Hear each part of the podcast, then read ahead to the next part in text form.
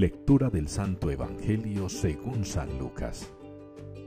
Una vez, yendo Jesús camino de Jerusalén, pasaba entre Samaria y Galilea.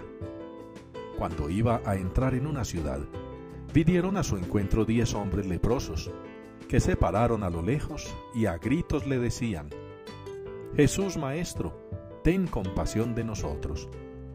Al verlos les dijo, Id a presentaros a los sacerdotes. Y sucedió que mientras iban de camino quedaron limpios. Uno de ellos, viendo que estaba curado, se volvió alabando a Dios a grandes gritos y se postró a los pies de Jesús, rostro en tierra, dándole gracias. Este era un samaritano. Jesús tomó la palabra y dijo, ¿No han quedado limpios los diez? ¿Los otros nueve dónde están? No ha habido quien volviera a dar gloria a Dios más que este extranjero. Y le dijo, levántate, vete, tu fe te ha salvado. Palabra del Señor.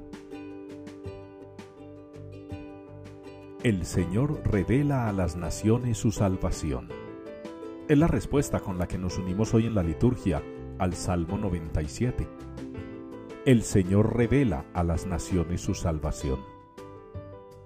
Y de ese anuncio de salvación también nosotros hacemos parte.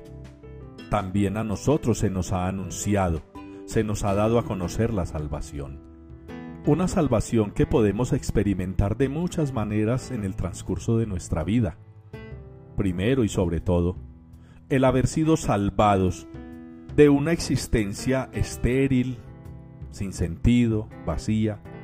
Pensemos por un momento lo que significaría para nosotros una existencia sin Cristo, sin Dios, sin Evangelio. Una existencia sin Eucaristía, sin sacramentos.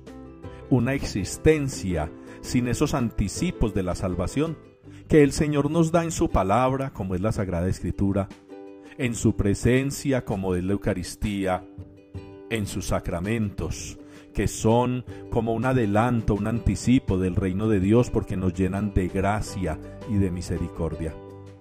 Ustedes y yo tenemos que sentirnos agradecidos, como aquel extranjero, tanto en la primera lectura como en el Evangelio.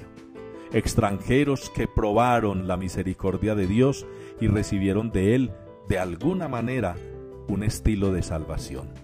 También San Pablo, en la segunda lectura, nos hace saber que se siente salvado y que por eso, por esa salvación, reconocemos a un Cristo que ha dado la vida por nosotros y que permanece fiel a pesar de nuestras infidelidades.